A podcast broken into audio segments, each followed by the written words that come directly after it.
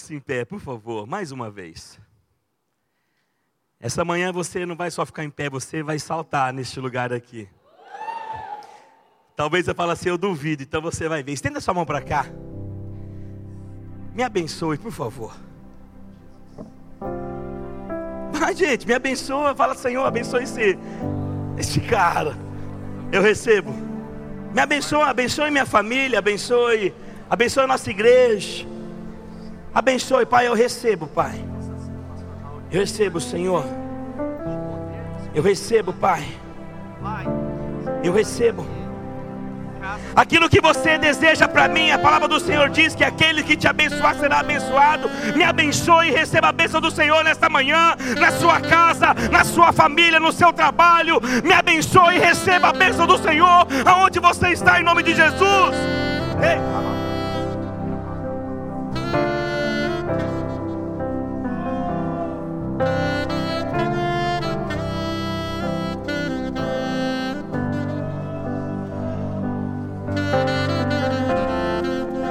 Canse de abençoar as vidas. Oh.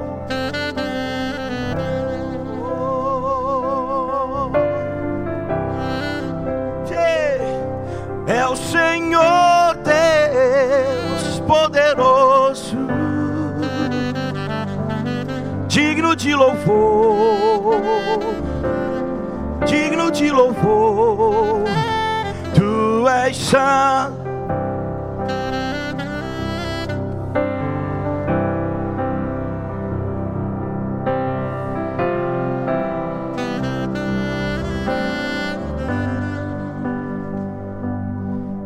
de louvor. Tu és santo, tu és santo.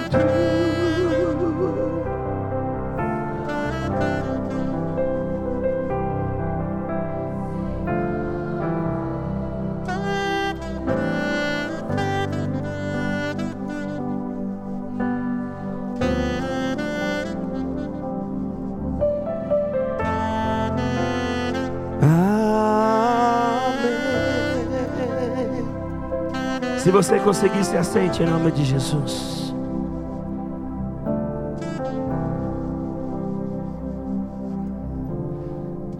Se assente, por favor. O Senhor me mostrou coisas tremendas aqui hoje já. Enquanto estávamos adorando, pode continuar, tá filhão?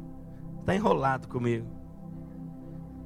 Eu sou meio movido à adoração, gente. Vocês vão entender isso nesta manhã aqui. Algumas coisas pertencem somente ao Senhor e uma delas é toda a honra e toda a glória, amém? Enquanto estávamos adorando, o Senhor já estava ministrando para aqueles que estavam atentos à voz do Senhor. E o Senhor me disse algo muito forte aqui, Pastor Ricardo. Nós estamos prestes a viver o maior avivamento que Piracicaba já presenciou. Não, vou falar mais uma vez, nós estamos prestes a viver um genuíno e profundo avivamento que Piracicaba e região nunca presenciou. E eu vou dizer uma coisa, o Senhor falou muito forte isso ao meu coração, e isso vai acontecer, nós querendo ou não, porque é obra dele, é desejo dele, é vontade dele. Prepare o seu coração para ser um canal de avivamento nesta geração. Sabe por quê? Que tudo que eu vou ministrar aqui já foi ministrado na adoração, você acredite ou não. Mas o Espírito Santo ele me disse que a questão não é o alimento. E ontem nós aprendemos sobre comer. Mas o Espírito Santo me disse hoje de manhã que alimentos estão tendo aqui faz muito tempo. A questão e a chave é o apetite, é o desejo, é a fome por esta presença. Mas eu posso dizer uma verdade: você nunca mais será a mesma pessoa depois desta manhã. Eu não sei se vai ter culto à noite, porque Jesus está voltando. Eu não sabia se administrar, por isso que eu tomei um café da manhã hoje top. Que podia ser o último café da manhã da minha história. Quem está entendendo o que o Espírito Santo já está dizendo aqui? Pode falar uma coisa? Algumas pessoas perderam uma grande oportunidade de adorar ao Senhor nesta manhã. Como assim, pastor? É esse momento de adoração que nós tivemos aqui há pouco. Eu vou dizer uma coisa para você. É um dos principais momentos do culto ao Senhor. Ainda tem algumas pessoas que dizem assim: não, não precisa ter pressa, não, amor. Está no louvor ainda. A partir de hoje você nunca mais vai perder uma oportunidade de adorar ao Senhor. Meu nome é Haldman. Eu sou casado com a pastora Flávia. Uma moça que não desistiu de mim. No ano de 92 eu conheci essa moça. Eu era de uma gangue, ela era de outra da cidade de Aracatuba. E tem um rapaz, colega nosso, que tomou uma surra porque ficou com ela, do ex-namorado dela. E eu fui expulso de uma escola. E fui terminar a oitava série num colégio de Aracatuba e ela estava na sala. E ela achou que eu era da gangue dela, que era muito grande.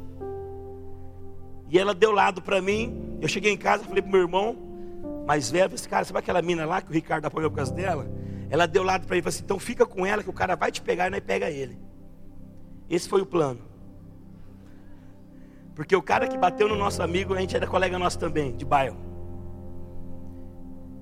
E eu fiquei com ela, mas não teve briga. E ela, por não ter uma família, não era bem-vinda pela minha família.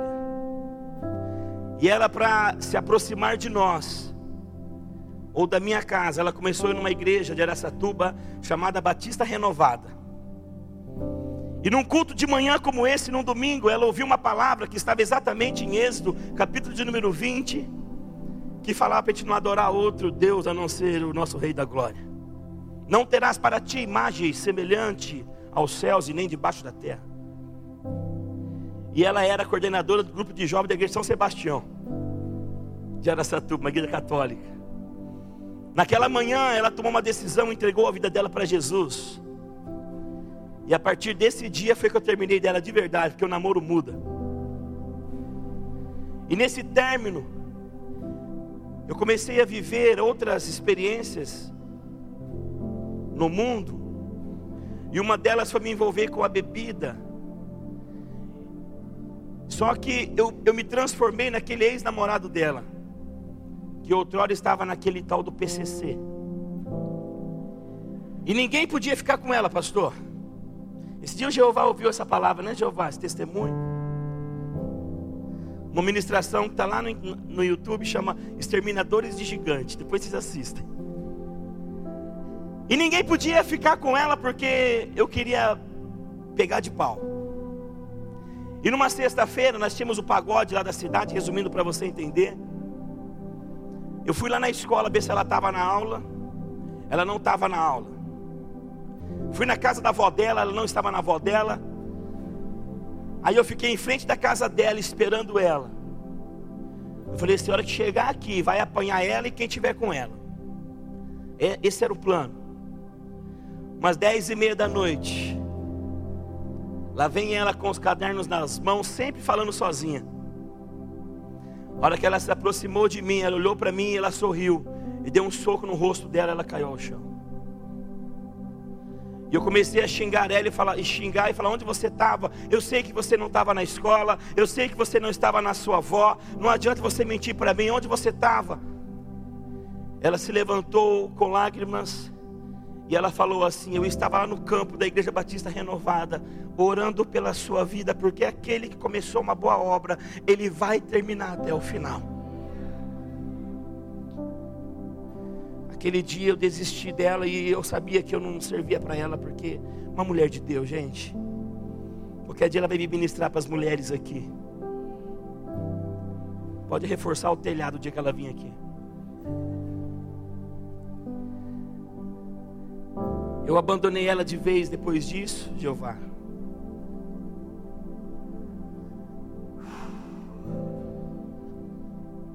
E eu tentei arrumar outra pessoa.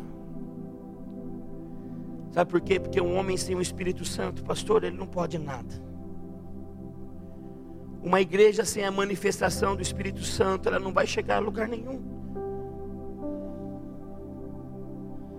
E eu posso sentir a presença dele manifesta aqui nesta manhã. Eu já tinha desistido dela, ela tinha até arrumado um outro namorado que eu tentei fazer uma campana, mas não consegui. Não sei até hoje quem é esse ex-namorado dela, de Birigui. Também não quero saber mais. E um dia, queridos, eu estava num clube da cidade de Aracatuba, que hoje é uma igreja. O clube ele é tão amaldiçoado que o nome dele é Corinthians.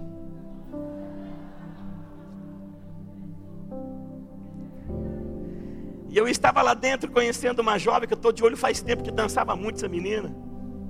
E a minha esposa, antes de Jesus, ela dançava demais, ganhamos até concurso de dança, pastor. E eu queria alguém parecida com ela em alguns atributos. E a hora que eu peguei na mão da moça, Jeová, alguém me cutucou por trás. Quem que era? Ela. A hora que eu vi ela naquele clube, naquela discoteca, eu falei assim: Uai, você desviou? Ela falou assim: Não, eu vim trazer a palavra de Deus para você. Eu falei: Fala. Ela disse: Eu não vou falar aqui dentro desse inferno. Estou falando vocês. Saí de dentro do Corinthians. Fui lá atrás do McDonald's, sentei com ela. E eu falei: E aí? Sabe o coração disparado? Porque eu achei que eu tinha perdido ela para sempre. Isso já fazia já uns quatro anos. Ela falou assim: Não, eu queria ver você. Aí eu falei: Você não foi para o culto hoje, que ela era da adoração? Não, acabou e eu precisava vir ver você. Eu falei assim: Seu namorado? Ela falou assim: Eu não amo ele. Eu falei: Quem que você ama? Eu amo você. Aí eu empolguei. Eu falei: Então vamos voltar. Ela falou assim: Eu só volto. Pastor, qual que é o meu tempo? Agora é, é 11 horas, 11 e meia. Ah, tá ali? Já foi 40 minutos? Hã? Ah, falta 40, tá bom. Falei, vou, porque esses dias eu chapei lá na igreja, gente, eu, eu acordei, eu estava na minha cama falando, nossa, eu estava sonhando, eu não estava sonhando, eu estava lá no lugar, achei que estava sonhando. Muito louco. Sábado passado, né, Jeová? Conferência do Espírito Santo, já imagina, né, gente? Aí eu falei assim, então vamos voltar. Ela falou assim, eu só volto com algumas condições. Eu falei, pode falar. Eu só volto se você for para a igreja. Eu falei, eu vou. Não, mas eu só volto se for para casar. Eu falei, eu caso. Se ela falasse, vira corintiano, eu virava naquele dia, graças a Deus. Ela era corintiana, hoje, hoje ela é santista. Opa, tem um comigo ali. gente, eu pensei assim, falei, gente, vou, vou enrolar ela mais uns três anos de noivado com três meses eu estava casando. E eu ia para a igreja. E pensa um povo avivado, gente, que dá glória, igual vocês. E eu olhava para ela, falava assim, amor, esse pessoal pensa que Deus é surdo. E ela falou, não, meu bem, aquele carinho, Jeová. Aí chegou um rapaz lá, isso foi em 98. Em 99 chegou um pastor chamado Derli Lima, de Belo Horizonte. E ele trouxe um tal de face a face. Quem conhece? Um tal de face a face. E ele chegou para a igreja e falou assim: Nós vamos ter o primeiro face a face Aracatuba, e vai ser homens no lugar, mulher no outro. Meu amor olhou para mim e falou assim: Amor, nós vamos, né, amor? Eu falei: Claro. Eu nunca falava não para ela. Gente, fui no pré-encontro na quinta-feira. O pastor disse assim: Ó, se não tiver aqui 19 horas, não vai. Não é 19 e 2, é 19. Cheguei no meu trabalho, que eu era encarregado numa empresa chamada Color Mark do Brasil. Tanquinho Color Mark, algumas mulheres já, já, já conheceram. E eu falei assim para o encarregado lá de baixo, assim, Sombra, eu preciso ficar aqui pelo menos até sete horas. Ele, meu apelido era Caixa na época. Ô Caixa, você está apertado? Não, cara, eu preciso ficar aqui, depois eu te explico. Não, pode descer, eu desci. Era 17 horas, eu falei, vou ficar até umas 19h30, tá bom, já perco o, o encontro. Porque no pré-encontro ele falou, ó, lá não vai ter futebol, não vai ter piscina, ah, tá, tá me tirando esse pastor. Eu peguei, gente, liguei para minha esposa. E eu falei assim, com o bom Jacó que eu era, eu falei assim, amor, me obrigado a fazer hora extra, meu bem. Mas vai você que vai ser uma bênção. Ela falou assim, meu amor, pensa uma mulher de autoridade. Meu amor, não fique triste. Vou falar com o pastor Eupídio. Eu falei, pode falar quem quiser. Passou 15 minutos, ela me ligou. Aumenta o nível aí, filho. Vai chapando comigo aí. Como assim chapando, pastor? Você não está sabendo? Não vos embriagueis com vinho, mas enchei-vos do Espírito Santo, diz a palavra. Não, segura, segura, segura, aplaude não. Minha esposa me ligou. Amor, ô meu bem, alegre-se. Como assim, amor? Eu liguei para o pastor Eupídio. Ele falou que você pode sair da meia-noite, que ele vai te levar no face a face. Eu falei assim por sombra, sombra, preciso ir embora. Tem uns carros que levam os pessoal embora lá. Fui para cá, cheguei lá sorrindo em casa. Que bom que deu certo, hein, meu amor? Saí mais cedo. Cheguei no face a face, gente. O Jeová vai no próximo, né, Jeová? Vamos estar junto lá. Eu estou com um discípulo amado aqui, o Jeová, japonês aqui, ó. Dá um tchau aí, filho, para a igreja. Ele me abençoou me trazendo, gente. Porque eu estava desde sexta-feira sem dormir. Fui dormir ontem à noite. Já já eu conto para vocês. Fui proibido de dirigir. Você só vai lá se alguém te levar, né, pastor? Queridos, cheguei no face a face. Pessoal de fora, tudo de fora na primeira ministração, porque hoje no Face a Face dessa tuba, primeiro é um banquete de buffet, depois é a ministração. O nosso, primeiro ministração, depois marmita. Primeiro. E o cara sabia a minha história tudo. E começou a contar a minha história lá, eu fiquei tão nervoso, e de repente ele falou assim no final, ó, vai ter uma marmita para cada um, vai sobrar uma do guarda. Não mexa que é do guarda. Eu roubei a marmita do guarda, saí oferecendo para todo mundo no face a face que eu tinha que ir embora dali. De repente chegou um rapaz para mim lá de Valparaíso. E ele falou assim para mim, irmão Haldman, não tinha crachá. Eu falei, como é que você sabe meu nome, cara? Mas bravo, pensa o cara que estava bravo ali. O pastor lá me chamou, tu quanto é nome na administração, rapaz? Quem é esse pastor aí? Não, ele é de São Paulo. Ele falou assim, irmão Haldman. Eu falei, como é que sabe meu nome? Eu falei assim, cara, nós estamos orando por você faz três meses. Esse cara, eu preciso ir embora daqui, isso aqui não é para mim não, cara. Ele falou assim, irmão House, onde você vai? Sua esposa está lá no outro. Não, eu preciso ir embora. Ele falou assim, vamos fazer o seguinte, amanhã no sábado, nesse mesmo horário, se você quiser ir embora, eu te levo onde você, onde você falar. Eu fiz um cálculo das refeições que ia ter, falei, vou embora de barriga cheia amanhã à noite. Mas eu tive um encontro genuíno com o amado Espírito Santo naquele ano de 99. E no sábado à noite a única coisa que eu queria era me lançar nesta presença e eu nunca mais fui a mesma pessoa. Eu nunca mais deixei, como foi ministrado aqui hoje na adoração, eu nunca mais deixei passar despercebida a presença do amado Espírito Santo. Só que tem uma diferença do casado para o solteiro. Quem sabe levanta a mão bem alta. A diferença do casado para o solteiro: 30 quilos. Parei de jogar bola, porque eu tive que abandonar minhas amizades. E junto veio uma enfermidade no meu fígado que eu não sabia, uma dor abdominal. Fui ao médico. O médico falou assim: ou você pratica um esporte, ou você morre de cirrose. Não conseguia jogar bola mais, que eu tinha virado a bola. Aí entrou um rapaz na, na, na farmácia que eu estava trabalhando, com a orelha toda estourada. Eu falei assim, cara, você dá aula de jiu-jitsu? Ele falou assim: Eu dou. Eu falei assim: emagrece. Ele disse: emagrece. Eu falei: Posso fazer? Pode. É trintão. Os caras falam o preço logo, né? Fui lá, paguei. Gente, com um mês emagreci 13 quilos. E eu tinha algumas dificuldades, porque eu brigando uma vez, eu fui chutar, chutei a faca. Essa perna não dobra tudo, eu ando meio mancando assim, mas é o jeito mesmo, por causa da, dessa facada que eu tive que operar. E eu falei: Como é que eu vou lutar se essa perna não dobra tudo? Mas eu perseverei. E nessa academia em Araçatuba, no final dela, o professor fazia um círculo e rezava. E meu coração queimando, porque o evangelista, queridos, deixa eu dizer uma coisa para vocês aqui. Vocês vão perceber já já, nós estamos meio devagar para não assustar para ninguém ir embora. E eu, eu, eu declaro: não, ninguém vai embora nesse culto. Só vai a hora que der a hora, amém?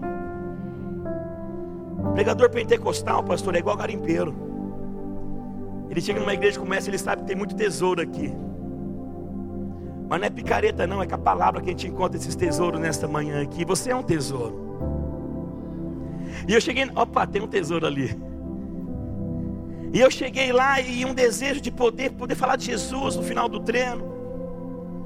E o Senhor me deu meu professor como um filho espiritual. Ele, ele, através de um livro do Max Lucado, quando os anjos silenciaram, ele entregou a vida para Jesus, batizou. E agora no final do treino eu, eu podia orar.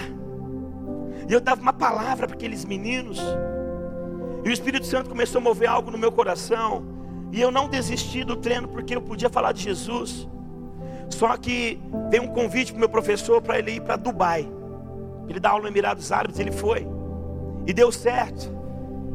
Aí ele voltou para avisar a gente que não ia ficar mais. E ele falou assim: Raul, agora é com você. Eu falei, cara, mas eu sou faixa branca. Não, não é mais. Colocou uma faixa azul em mim. Agora você é faixa azul. E foi passando os dias, e ele agora em Dubai, e eu dando aula tudo errado, assistindo na internet, e passava. Aí eu liguei para ele e falei assim, professor, aqui era essa turma estão comentando já que faixa azul não pode dar aula. Ele voltou com seis meses, colocou a roxa em mim.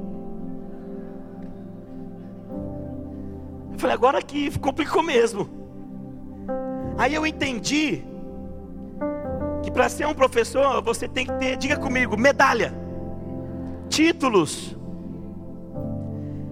De 2006 a 2009, eu era invicto, nunca ganhei nada, pastor. Até os campeonatinhos de fundo de quintal eu perdia, gente. Verdade. E eu orava, jejuava, treinava, chegava lá, perdia. Era invicto. Aí um homem de Deus chamado Marcelo Carrasco Toschi fez um convite na academia para mim começar a ministrar aula na, na primeira igreja batista de Aracatuba.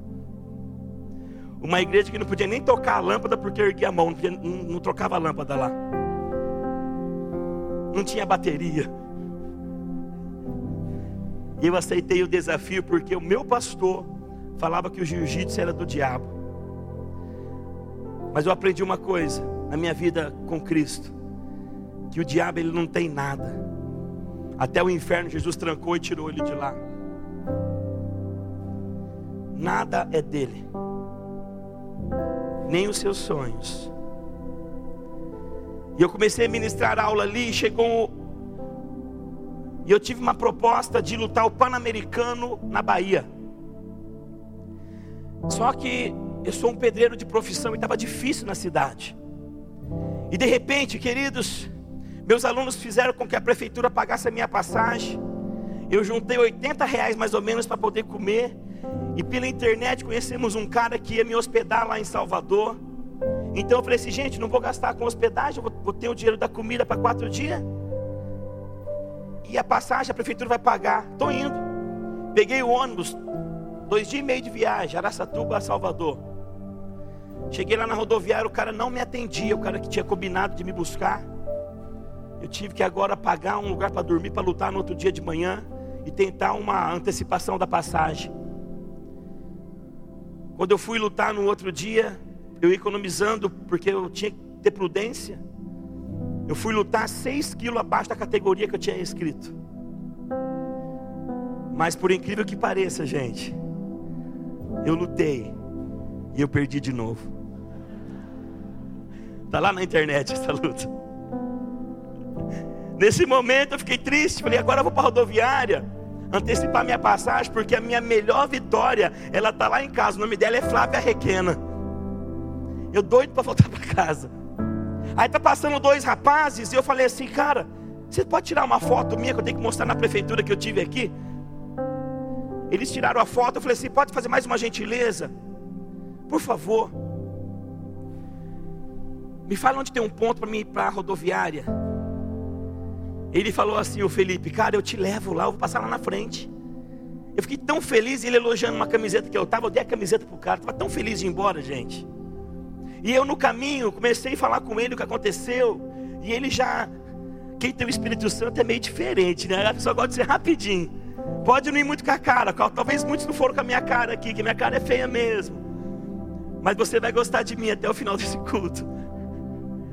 E de repente ele falou assim: Haldman, a minha esposa é médica aqui em Salvador e nós temos dois apartamentos, um eu moro e o da frente da praia está vazio.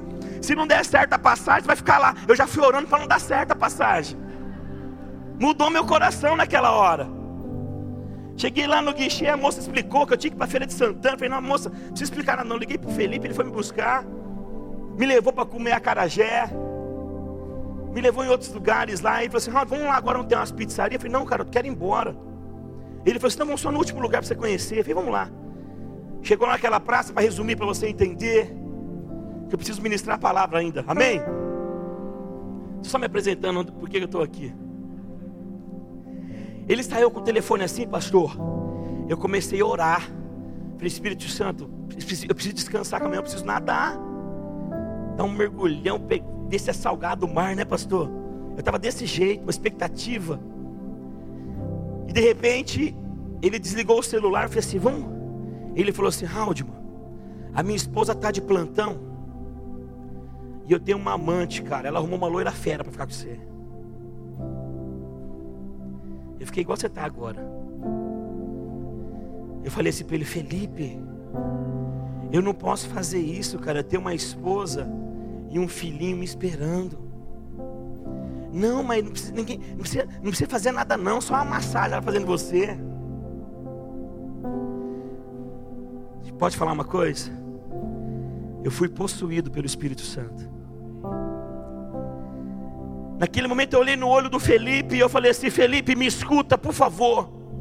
Eu vou dizer uma coisa muito séria para você agora aqui. Eu tenho um amigo que os olhos dele cobrem toda a terra, e o nome dele é Jesus Cristo de Nazaré, o Rei da Glória. Me leva agora para a rodoviária.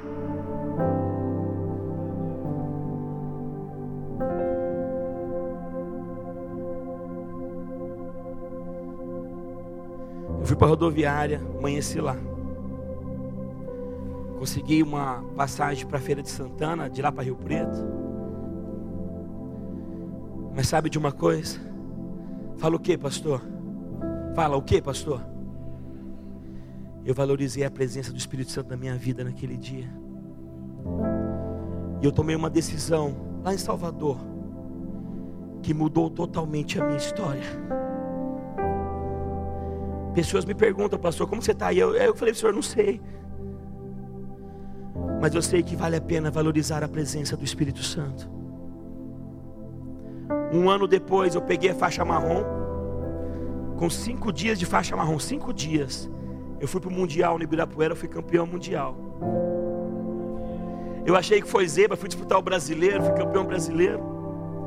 Aí o Pan-Americano agora era em Brasília, fui lá com uma van. Fui campeão pan-americano. Eu tenho todos os títulos que alguém deseja ter. Se tem algum lutador de jiu-jitsu aqui, só entrar no YouTube, Round Marrequena tá lá, algumas lutas. E sexta-feira agora eu estava, depois de quatro anos voltei a competir. E filmaram a minha primeira luta, mandei para o pastor Marcelo, que ele é um bom judoca.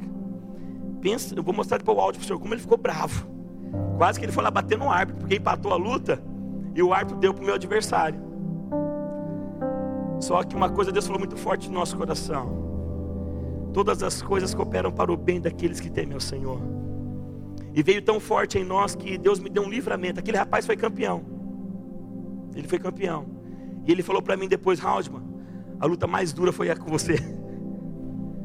E eu pude dar um abraço nele e falar: Deus te abençoe. O que eu quero te dizer nesta manhã profética aqui é que nós precisamos ter paixão pela presença. O que Deus vai fazer aqui nesta manhã, talvez você nunca vivenciou, talvez você nunca ouviu, mas sempre tem a primeira vez, amém? Eu declaro em nome de Jesus aqui, que a adoração aqui nunca mais será a mesma. Nós não vamos ter que chamar o pessoal para frente mais, depois de hoje. Porque a palavra do Senhor em João capítulo 4, versículo 23, anote isso aí, você tem que ter esse, esse versículo. Evangelho de João, capítulo 4, versículo 23 diz: No entanto, está chegando a hora, e de fato já chegou, em que os verdadeiros adoradores adorarão ao Pai em espírito e verdade, e são estes os adoradores que o Pai procura. Sabe por que, que o Pai procura, gente? Porque está faltando.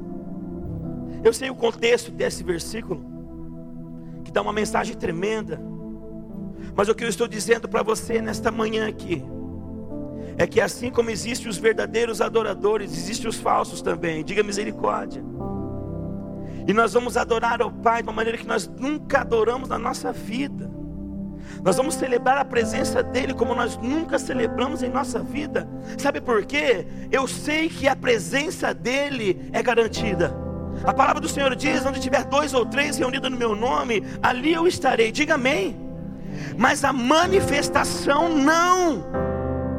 A manifestação dele é outro assunto. A manifestação dele depende de corações como o nosso dispostos a adorá-lo em toda e qualquer situação. Porque a manifestação dele depende de uma atitude extravagante, minha e sua. E nós vamos fazer ele ser manifesto aqui ainda nesta manhã. Esses dias eu fui lá no Pacaembu. Pastor Reginaldo, um amigão, todo ano eu ministro a igreja dele, Igreja do Avivamento Mundial. Primeiro altar que eu ministrei. E todo ano eu vou lá. E pensa um cara que era da Mancha Verde, terrível, lutador de Muay Thai. Teve um câncer no cérebro, aposentaram ele, declararam que os dias dele, Jesus entrou dentro do quarto dele, tocou nele, ele foi curado. Hoje é um pastorzão, pastor Reginaldo. Ele tem o dom de cura e discernimento. E eu, no meu começo do evangelho, gente, eu ia acompanhar ele lá em São Paulo, nas conferências da Assembleia, das Bleias lá. E eu ficava só observando para aprender. E ele falou assim: Raul, fica aqui do meu lado. E eu ficava ali aprendendo, pastor. Que foi, irmã? É isso e isso, amém. Seja curada. Desse jeito. Chegou uma irmã uma hora lá e falou assim: Que foi, irmã? Pastor, estou morrendo de dor nos meus dedos do pé. Então você vai trocar o sapato, esse número é menor. Você está com o sapato menor, vai trocar. Você pegou um emprestado, devolve. Quem está entendendo? Diga amém. E eu ali ligadão, gente. E eu fui no Pacaembu ver essa, esse jogo do Palmeiras. Sabe o que foi interessante?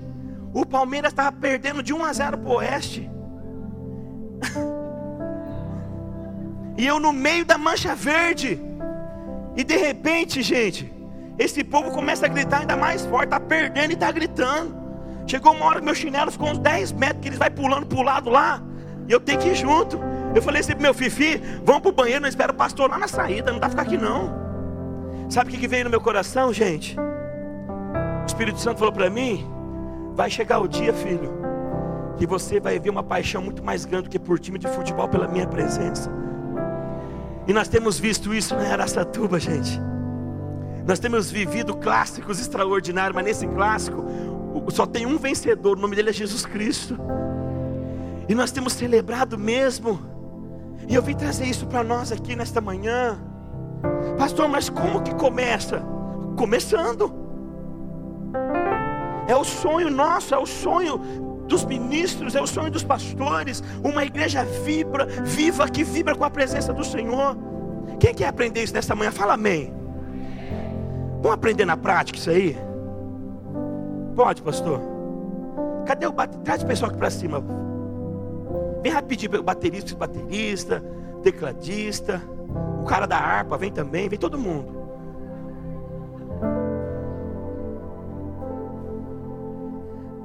Arpista, presta atenção aqui.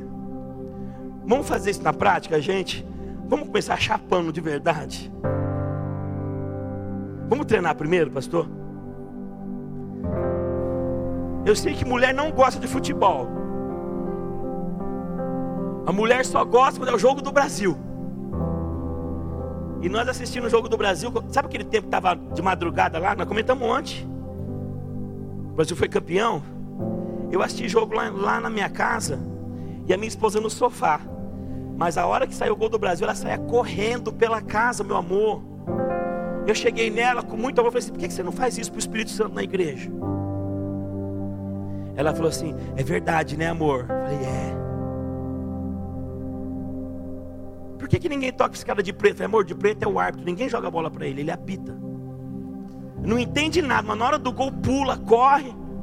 Então nós vamos fazer isso agora aqui, gente. Só para aquecer. Aí eu mergulho aqui, ainda tenho 17 minutos, pastor. Vamos lá? Solta a sua Bíblia. Solta a Bíblia, põe do lado aí. Pode sentar, não, fica sentado, fica sentado. Prepara aí, vai.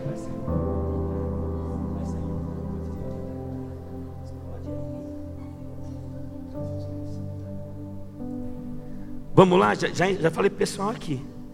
Você vai vibrar como se fosse um gol agora, gente. Do Brasil. Amém ou não amém? Ai, pastor, mas eu não gosto disso. Não precisa gostar, não. Faça. E você vai entender o que o Senhor vai fazer. Amém? Eu vou narrar o gol aqui. Ninguém filma, tá, gente? Vamos filmar só para o Espírito Santo já já. Eu vou narrar o gol. E na hora do gol, você tem que pelo menos levantar da cadeira. Esses dias, fui, esses dias, faz uns quatro anos atrás, fui ministrar na Aracatuba na conferência. Eu falei assim: o paizão não vai deixar eu nunca mais ministrar. Eu sou meio maluco, vocês vão ver isso. Eu sei que tinha uns jovens lá cansados. E eu falei assim: fica em pé agora. Olha para a cadeira. E olhar. Fala comigo, enxu cadeira. Você nunca mais me segura. Tem gente que não consegue sair da cadeira, gente. Graças a Deus, paizão não. Falei, não é possível. Você não precisa pular, não. Quem quiser pode, mas pelo menos levantar. Amém, queridos? Eu vou narrar o gol aqui e você vai vibrar como se fosse o gol do Brasil, só para só ensaiar. Amém? Falta para o Brasil. Quem estava no time naquela época lá, pastor? Ah, Ronaldinho para a bola, Ronaldinho. Presta atenção, gente. Ajeita a bola, nação brasileira, na expectativa. Vocês do fundo aí também, daí, hein? Tá. Toma distância, Ronaldinho. Autoriza o árbitro, partiu. Ronaldinho chutou, é gol! Não, não, não, não, segura. Tem gente que está sentada ainda para fazer de novo. Pode, pode sentar. Olha para o lado e fala: celebra aí. Eu estou de olho, hein? Vamos lá de novo.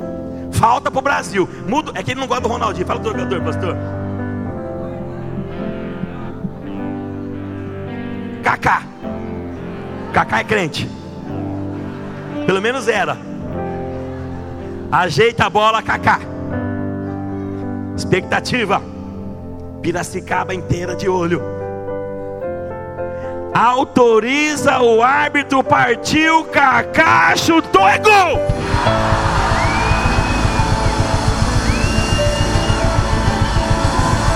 Beleza. Pode sentar, pode sentar.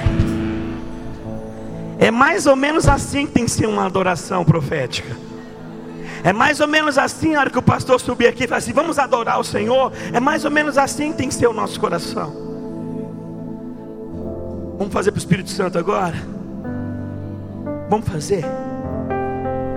A hora que eu falar que o Espírito Santo chegou, você vai explodir, tá bom? Agora pode filmar quem quiser pregar os olhos do povo aí. Aleluia. Chega quinta-feira, é a sétima conferência se inicia. Foi quinta, pastor. Uma grande expectativa estava no coração, não só dos pastores e líderes, mas principalmente do Espírito Santo. Chegou a sexta-feira e grandes coisas o Senhor começou a mover em nosso meio. Palavras poderosas invadiu nosso coração. Alinhamentos proféticos foram lançados sobre nossas vidas e ministérios. Chega o sábado. A conferência continua e vai empoderando cada vez mais, envolvendo cada vez mais, aumentando cada vez mais o nosso nível de relacionamento com o Espírito Santo. A palavra vem como uma flecha em nosso coração e diz que nós precisamos entender aquilo que estamos comendo, aquilo que estamos ouvindo, aquilo que estamos falando, aquilo que estamos buscando. E de repente chega o domingo de manhã e um pastor meio maluco chega para nos abençoar aqui, e a presença vai aumentando, uma grande expectativa para uma adoração extravagante nesse lugar. E de repente ele vem como uma onda, e o nome dele é o amado Espírito Santo.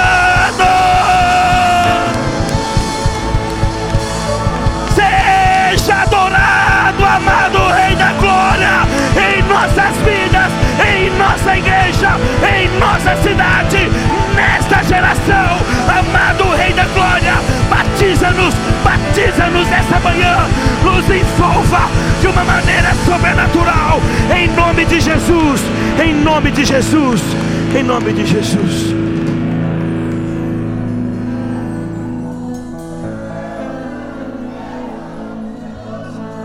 Santo, Santo, diga, é o Senhor.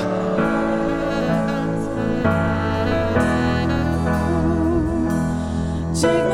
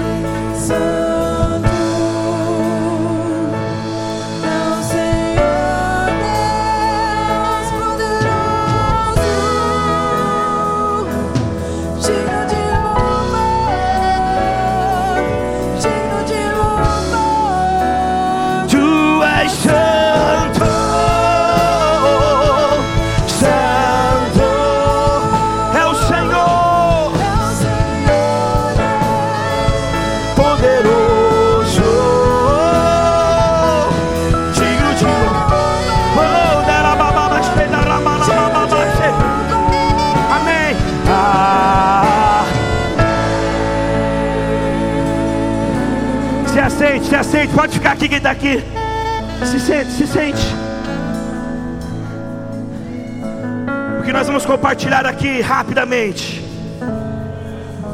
é um dos maiores cultos que já houve na face da terra. E daqui a pouco nós vamos voar neste lugar. Porque a adoração extravagante atrai a manifestação do Espírito Santo. Abra sua Bíblia, fiquem por aqui. Não, vou falar.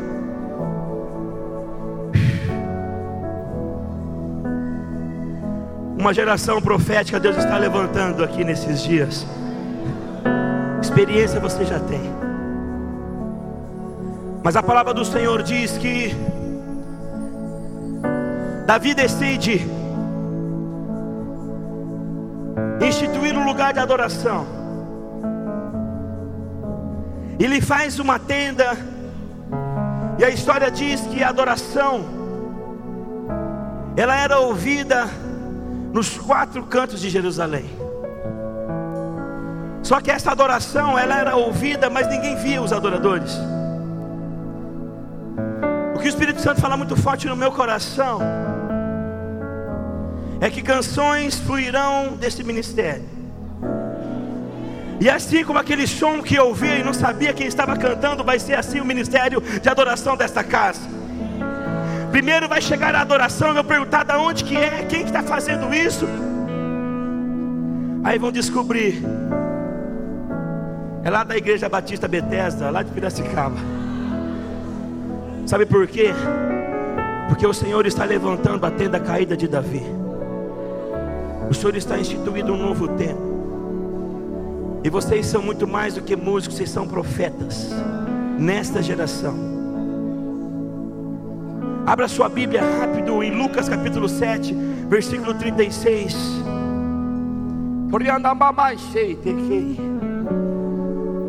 Ouça-me, por favor. Nossa adoração nunca mais será a mesma. A palavra do Senhor diz que convidado Jesus por um dos fariseus para jantar à casa dele, Jesus chegou e sentou-se à mesa. Ao saber que Jesus estava comendo na casa do fariseu, certa mulher daquela cidade, uma pecadora, trouxe um frasco de alabastro com perfume e colocou atrás de Jesus aos seus pés. Chorando, começou a molhar-lhe os pés com suas lágrimas e depois enxugou com seus cabelos, beijou-os e ungiu com o perfume. Ao ver isso, o fariseu que o havia convidado disse a si mesmo: se esse homem fosse realmente profeta, ele saberia quem nele está tocando uma pecadora.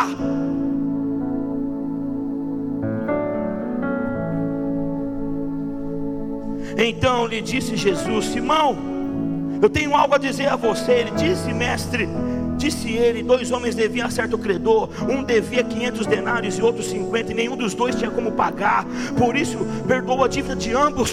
Qual desse, Simão, ele amará mais? Simão respondeu: Eu suponho que aquele quem foi perdoado a dívida maior. Jesus falou assim para ele: Julgaste bem. Em seguida virou-se para aquela mulher e disse: Simão, vê esta mulher.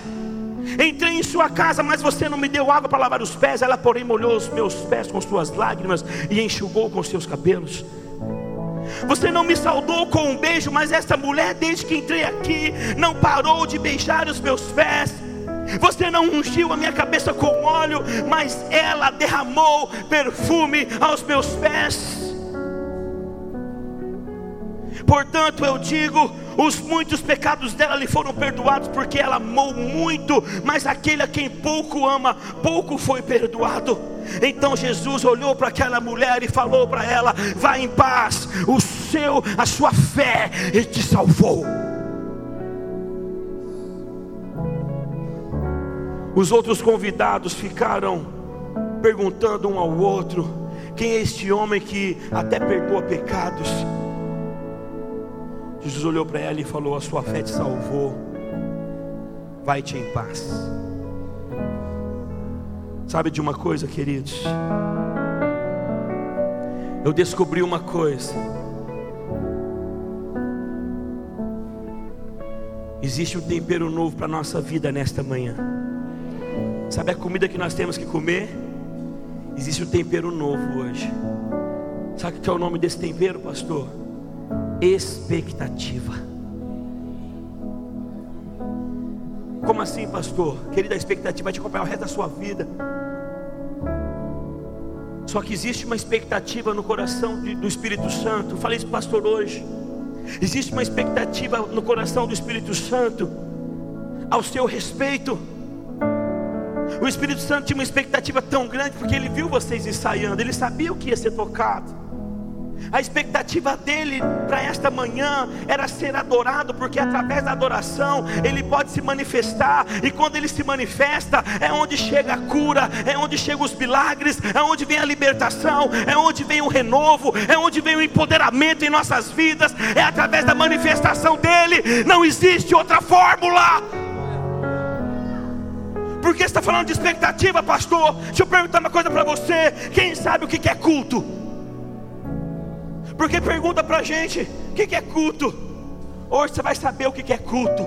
Culto é quando as duas expectativas se encontram: a do amado Espírito Santo e a nossa numa casa profética como essa. Nós não podemos chegar aqui sem expectativa, nós não podemos tocar sem expectativa, nós não podemos adorar sem expectativa. Porque se você entrou por essas portas sem expectativa, você pode chamar isso aqui de qualquer coisa, menos de culto. Chama de reunião. Chama de palestra.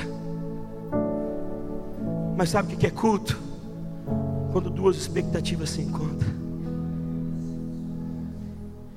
E se você não gerou, começa a gerar agora uma expectativa aí no seu coração. Porque não estamos tendo somente um culto nesta manhã, não. São centenas de cultos aqui, porque o culto é individual. Culto não é igual entrar num ônibus e ser levado a um destino. Não. O culto é o que vocês estão fazendo agora e, manifestando a presença do Senhor aqui. Quando nós pulamos da cadeira mesmo.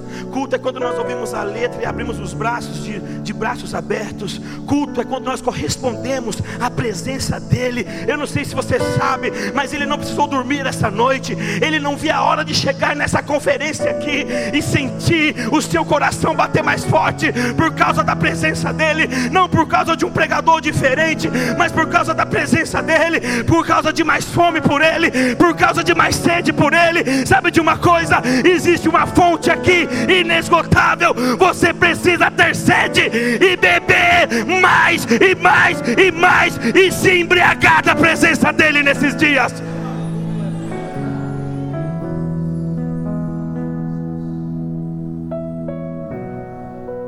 Sabe de uma coisa? O versículo 36 diz: E rogou-lhe um dos fariseus que comesse com ele.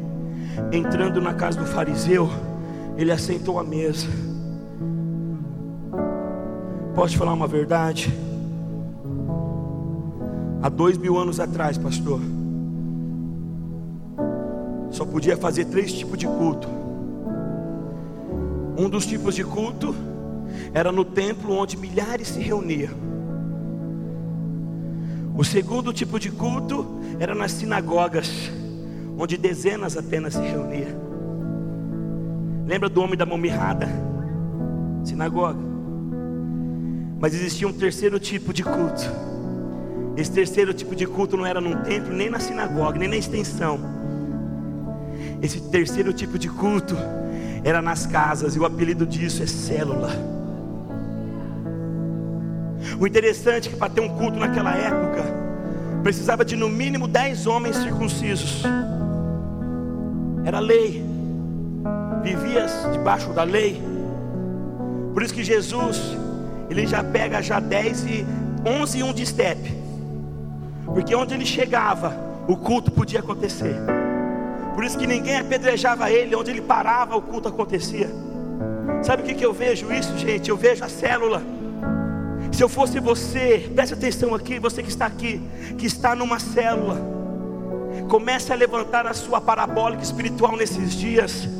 Porque os grandes milagres, quando você prestar atenção na palavra do Senhor, não foi no templo, não foi na sinagoga. Os grandes milagres que presenciávamos através da palavra eram nas casas. Deixa eu dizer uma coisa para você: Deus tem milagre na sua célula. Os grandes milagres dessa casa vai chegar os testemunhos aqui e não vai ser do culto do pastor tal, vai ser da sua célula. Sabe por quê? Porque isso é o poder da graça. Enquanto a força da lei vinha, Jesus chegou com o poder da graça e ele falou: onde tiver dois ou três lá na sua casa, lá na sua célula, eu estarei no meio de vós e me manifestarei lá.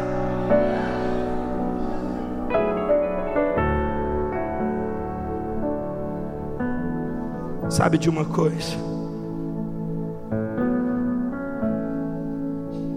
Jesus chegou lá, começou o culto, começou a célula, lá na casa de Simão.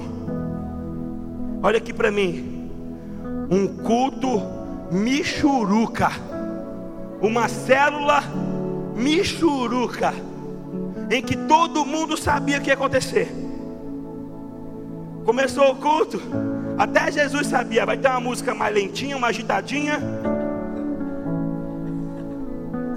E ele lá, mas não se manifestava. Quem entende isso? Jesus estava lá, mas nada acontecia. Sabe por quê? Porque era um culto superficial, era um culto de costume. E posso dizer uma verdade para você?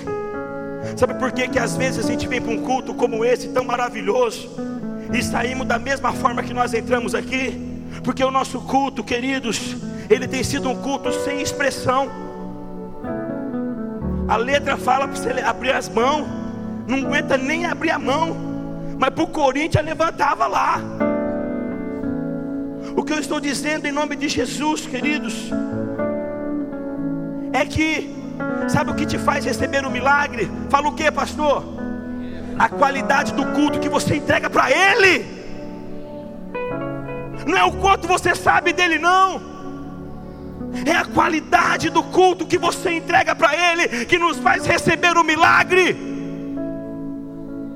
Ah, mas eu não queria pular, não, pulei porque você falou. Que nada, você pulou porque o seu corpo adora o Senhor Jesus.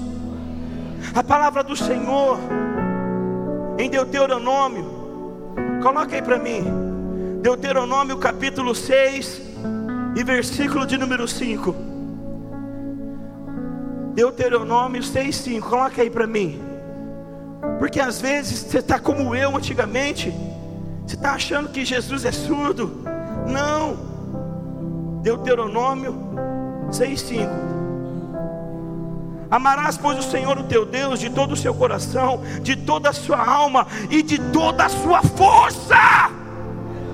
É por isso que dançamos, é por isso que levantamos nossos braços, é por isso que nós nos ajoelhamos, é por isso que nós corremos, é porque é de todo o nosso coração, alma, mas com toda a nossa força.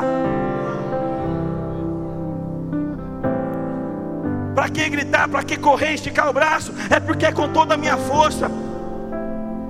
Se tem uma maneira que eu volto para minha casa depois de cada culto que eu entro, é cansado. E sabe o que a Bíblia diz? Coloca o versículo 6, filho. Olha o versículo 6. Essas palavras que hoje te ordeno estarão no seu coração. Põe o 7. Você incluirá elas ou ensinará elas para os seus filhos. O que você tem ensinado para o seu filho? Tem que ensinar nossos filhos como que se adora na casa do Senhor. E ali a palavra continua dizendo: fale para ele assentado na mesa, fala para ele quando está levando ele para a escola no caminho. Quem está entendendo o que o Espírito Santo está dizendo aqui? Eu estou falando isso para você, sabe por quê? Porque nós queremos ouvir testemunhos extraordinários em que famílias foram alcançadas simplesmente ao pregar os olhos delas.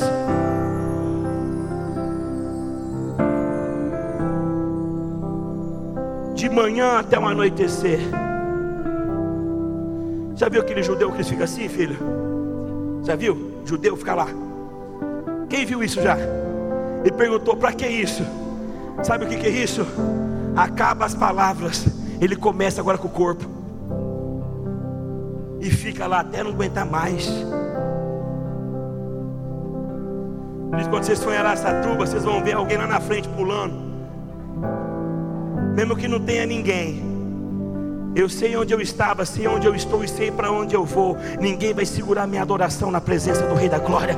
Ninguém vai segurar a minha adoração na presença daquele que vive. Ninguém vai segurar a minha vida na presença dele. Eu sei em quem eu tenho crido.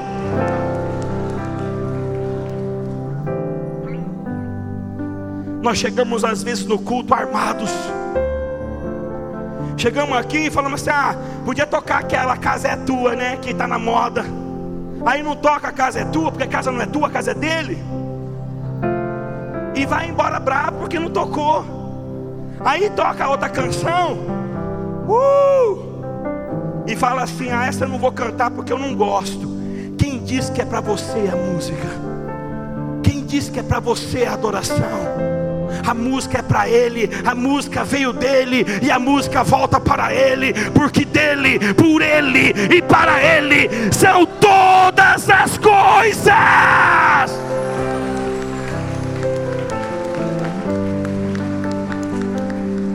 Digno de louvor, digno de louvor. Tu és santo,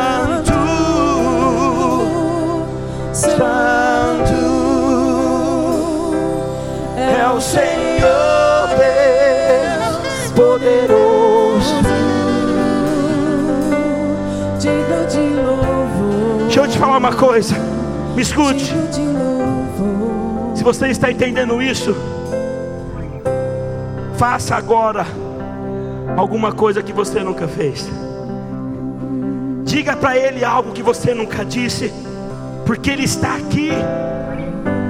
Se desarme da religiosidade nesta manhã, porque essa igreja vai viver algo novo. Vão falar mal da gente, mas deixa que fala mal da gente.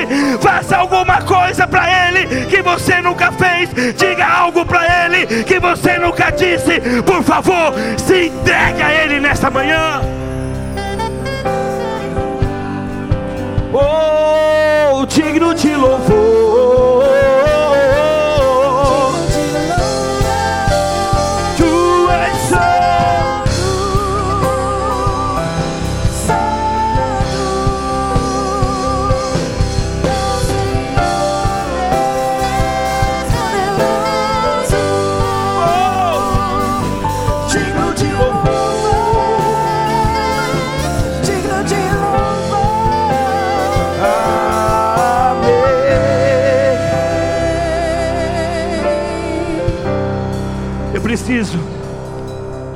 Dar três dicas para vocês. Senta de novo. Eu falei que nós ia levantar hoje, eu nem falei para levantar. É a presença. Eu preciso de três dicas para marcar o seu coração. A primeira dica, anote aí. Determine nunca mais perder a oportunidade diante dele. O nosso problema é acreditar que vamos ter outra chance depois. O nosso problema é falar assim: não, vou guardar minha adoração maior para o culto da noite, que tem mais gente. Nós não estamos aqui porque tem mais gente, estamos aqui porque Ele está aqui. O nosso problema é achar que depois vamos ter outra oportunidade. Eu estou aqui nesta manhã como se fosse a última oportunidade da minha vida. Eu não sei se eu volto para casa. Determine não perder a oportunidade diante do Senhor. E se você soubesse que é a sua última chance de tocar para Jesus, chegasse uma notícia para você e falasse assim: olha, é o seu último culto, é a última chance sua, seu último dia. O que, que você faria diante da presença do amado Espírito Santo? Ficaria parado como muitas pessoas decidiram hoje ficar parado?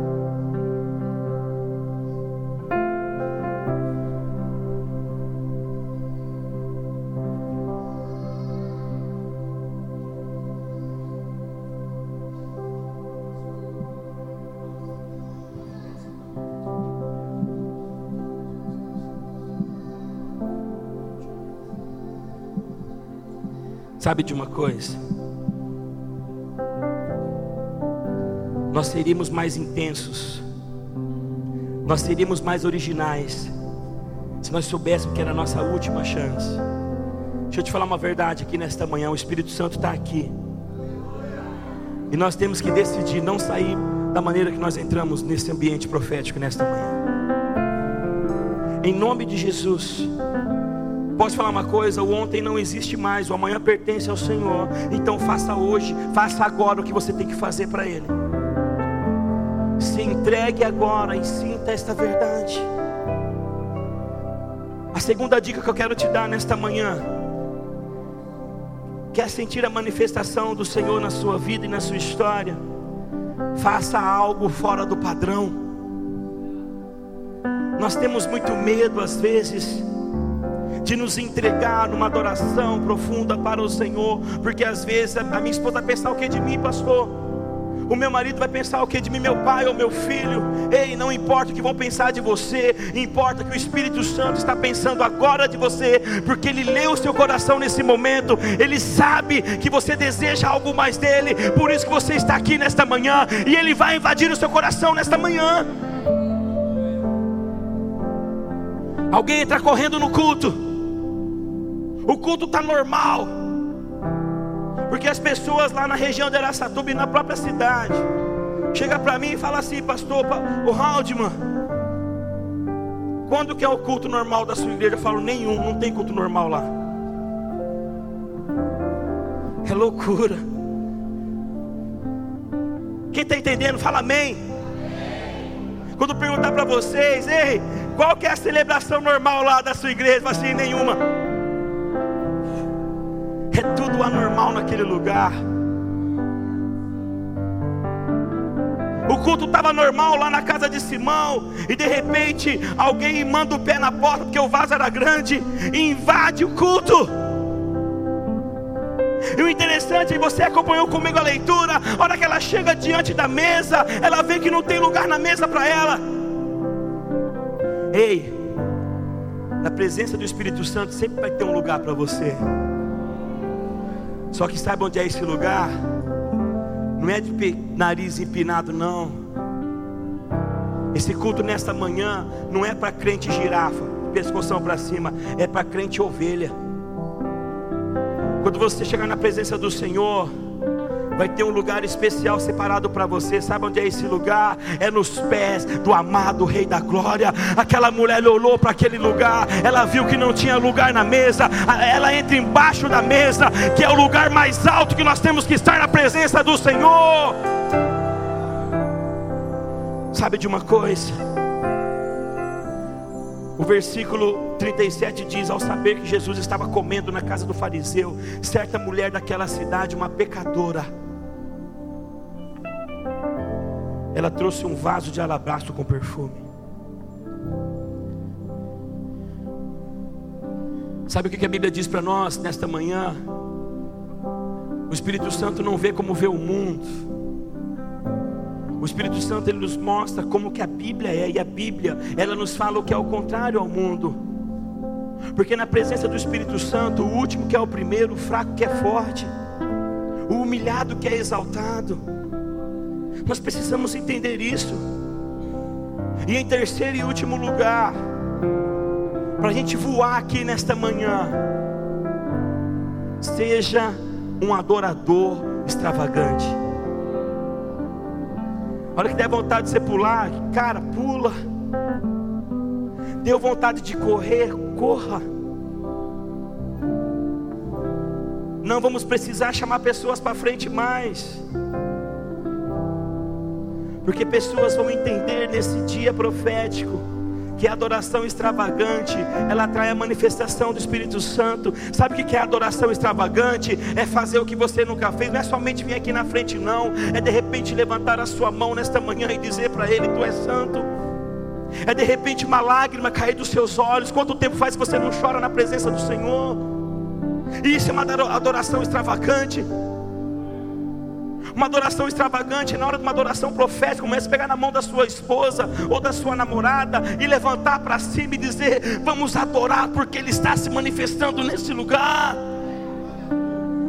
A palavra do Senhor diz: já tinha passado um bom tempo do culto, Jesus quieto, e de repente alguém faz algo diferente,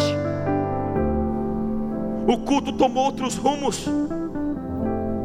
Pode perceber, você que está chapando já na presença dele, você vai sair daqui que ele fala assim, cara, que culto foi esse? Mas não foi que culto foi esse, foi que você fez um culto para ele hoje. Tem pessoa que pode sair pior do que entrou aqui. Fala assim, o pastor é maluco trazer um cara desse aqui para falar para nós fazer isso. Não, é desejo do amado Espírito Santo. Sabe por quê, queridos? Que nós não estamos aqui como observadores, nós estamos aqui como adoradores. A palavra do Senhor disse que do outro lado da mesa, o versículo 39 diz assim: Ao ver isso, o fariseu que havia convidado Jesus, ele pensou. A Bíblia fala, ele disse a si mesmo, ele pensou. Se esse homem fosse profeta, ele saberia quem ela está tocando. Posso falar uma verdade para você? Olha aqui para mim. Não mexa com o escolhido de Deus, não. Foi Simão pensar isso. Aí Jesus abre a boca. Aí ele começa a se manifestar. Por que, que Jesus se manifestou? Sabe por que, que ele se manifestou? Porque algo diferente aconteceu naquele culto. Alguém decidiu adorar a Ele como ninguém estava adorando. A palavra do Senhor diz: então Jesus disse, Simão, eu tenho algo a dizer para você. Ele falou: diz, mestre. Ele fala: dois homens deviam 50 denários. Eles não tinham como pagar. E o credor perdoou os dois. Um era 50, o outro era 500. Aí ele pergunta: Simão, qual dos dois você acha que o credor amou mais? Simão falou assim: Ah, essa é fácil. Até a minha filha de 10 anos sabe. É claro que é aquele que devia mais. Aí Jesus fala assim: Agora você falou algo certo. Simão não estava entendendo que quem devia mais era aquela mulher. Por isso ela foi mais amada, porque ela creu mais. Naquele momento, querido Jesus, ele lança uma palavra, e deixa eu te dizer uma coisa: quando Jesus lança uma palavra para o nosso coração, esperando uma resposta, coloque a barba de molho, porque a sua resposta será a sua sentença. Quem lembra sobre Davi? Ele chega para Natan, Natan fala que o rapaz pegou a ovelhinha do outro fazendeiro, só tinha uma, e pergunta para Davi, o outro tinha um monte. Ele fala, meu rei, o que, que tem acontecido com essa pessoa? Davi fala, tem que fazer um sashimi dela. Me fala quem é. Aí a resposta dele, o profeta, esse é você. Com Mardoqueu foi a mesma coisa. O que eu estou dizendo para nós nesta manhã é que a nossa resposta para esta palavra vai ser a sentença que a nossa igreja vai viver nesses dias. Quem está entendendo? Mas, pastor, vão falar que nós somos loucos, e você não está sabendo que você é louco? A palavra da cruz é loucura para aqueles que não temem. É por isso que num domingo de manhã você podia estar em tanto lugar, mas vocês decidiram estar na presença do Espírito Santo, por isso que ele vai se manifestar em nosso meio, e milagres extraordinários vão acontecer, e o Senhor vai cumprir as profecias no detalhe da vírgula. Mas sabe de uma coisa? Pode falar uma coisa? A pior coisa que tem quando estamos num culto como esse, ouvindo a palavra do Senhor, e pensamos assim: puxa, o irmão, a irmã Mariquinha tinha que estar aqui. Deixa eu dizer uma coisa para você: o nosso Deus não é fofoqueiro, Ele está falando hoje para nós aqui nesta manhã, não é para quem não está aqui, Ele traz essa palavra direto do coração dEle, para a sua e para a minha vida neste lugar, querido, em nome de Jesus palavra do Senhor, por fim, ela diz assim: Então Jesus disse: Simão, você jogaste bem agora. Deixa eu dizer algo muito forte no seu coração nesta manhã aqui. Levante sua mão direita e feche seus olhos. Só porque você decidiu estar aqui nesta manhã. O Senhor entra com providência sobre a sua vida agora. Ele entra com providência na sua vida agora. Ele te esconde debaixo da mesa nesse exato momento. E ele diz: Eu estou contigo. Vá em paz e tome posse do seu milagre nesta manhã. Diga amém e receba. Em seguida virou-se para a mulher. Olha o que Jesus fez, olha aqui para mim, pode abaixar a mão. A mulher está lá embaixo, diga amém. A Bíblia diz: em seguida virou-se Jesus para a mulher. Ele vai até a mulher, olha para Simão e fala assim: Está vendo essa mulher? Eu entrei na sua casa, mas você não me deu água para lavar os meus pés. Ela, porém, molha os meus pés com suas lágrimas e os enxuga com seus cabelos. Você não me saudou com um beijo, mas essa mulher, desde que entrei aqui, ela não para de beijar os meus pés. Você não ungiu minha cabeça com óleo, mas ela derramou perfume aos meus pés. Portanto, eu te digo: os muitos pecados dela foram perdoados, pois ela amou muito, mas a quem pouco ama, pouco é perdoado. Sabe o que Jesus diz? Olha aqui para mim. Isso vai arrancar você da sua cadeira. A palavra do Senhor diz que Jesus fala: Eu entrei aqui, não me deram água. Deixa eu dizer uma coisa para você. Algumas lágrimas caíram hoje nesta manhã aqui. E Jesus, ele interpreta muito bem a linguagem das lágrimas. A mensagem está sendo ministrada hoje em Araçatuba. É o colecionador de lágrimas, pastor. Em segundo lugar, Jesus fala assim: Eu entrei aqui, mas não me ungiram. Ela, todavia, derramou tudo. Mas o que mais me impressionou e vai impressionar você é que aquela mulher sabia muito bem quem estava ali. Sabe por quê? Porque a Bíblia diz que eu cheguei aqui, você não me saudou com um ósculo. E naquele tempo, pastor, sobe aqui, pastor Ricardo. Existia três tipos de beijo. Diga amém. O primeiro tipo de beijo era o beijo de sacerdote. E sacerdote se beijava no rosto. Vem aqui, pastor. Olha aqui para mim, o beijo sacerdote era assim, ó. O segundo tipo de beijo era o beijo de profeta. Profeta não beija no rosto, profeta você tem que quebrar um pouquinho a serviço e beijar a mão. Mas existia um terceiro tipo de beijo naquele tempo. Só que o terceiro tipo de beijo não era nem profeta. O terceiro tipo de beijo não era nem sacerdote. O terceiro tipo de beijo era beijo de rei. E rei você não beija no rosto, você não beija na mão. Rei, você beija nos pés.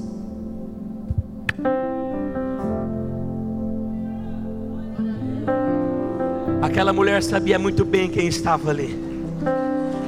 Aquela mulher sabia que quem estava ali era o Rei dos Reis e Senhor dos Senhores. E deixa eu te dizer uma coisa: esse mesmo Rei da Glória, na pessoa do Espírito Santo, Ele está aqui nesta manhã. Então eu vou te pedir em nome de Jesus: faça algo para Ele agora, adore a Ele agora, faça alguma coisa para Ele. É o Senhor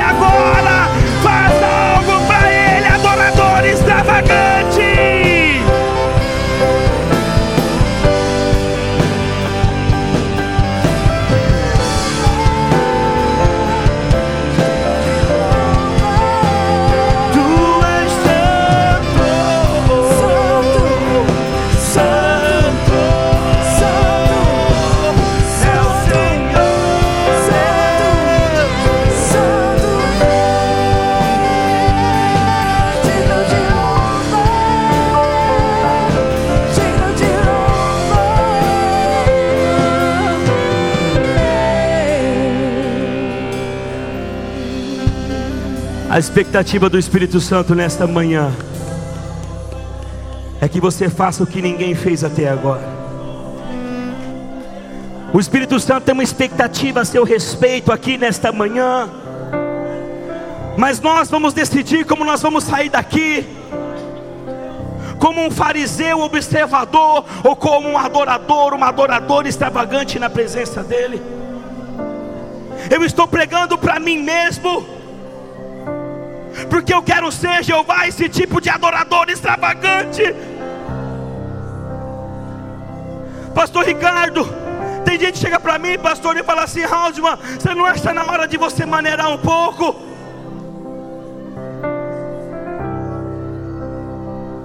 Tem pessoa que perdeu, entristeceu o Espírito Santo há muito tempo e fala assim: não, pastor, eu não estou mais daquele jeito lá, porque agora eu tenho maturidade. Não, não é questão de maturidade, não, é questão de entrega, é questão de paixão pela presença.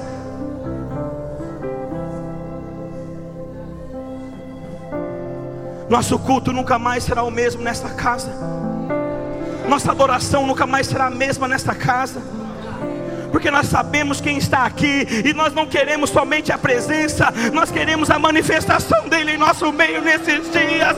Nós precisamos fazer algo para ele nesses dias. Nós precisamos ficar louco por ele nesses dias. Nós precisamos entender isso nesses dias, em nome de Jesus.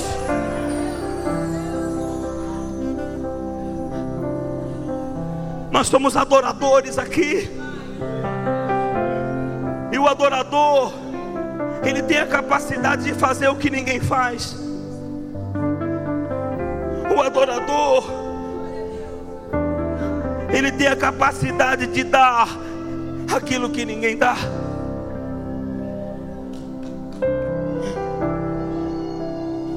A expressão do adorador é adorar a Ele, Pastor Ricardo, como se fosse a última chance, a última oportunidade da nossa vida.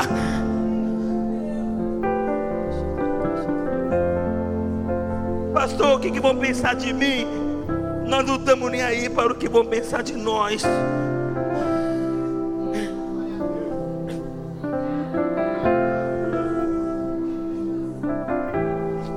Sabe de uma coisa? Nós vamos dar dois minutos para você adorar Ele como você nunca adorou na sua vida. Nós não podemos sair daqui da maneira que nós chegamos aqui. Você vai dar a Ele até a última gota das suas lágrimas agora. O adorador, ele tem uma habilidade. Ele tem a habilidade de se, de se ajoelhar, de se prostrar na presença do Senhor.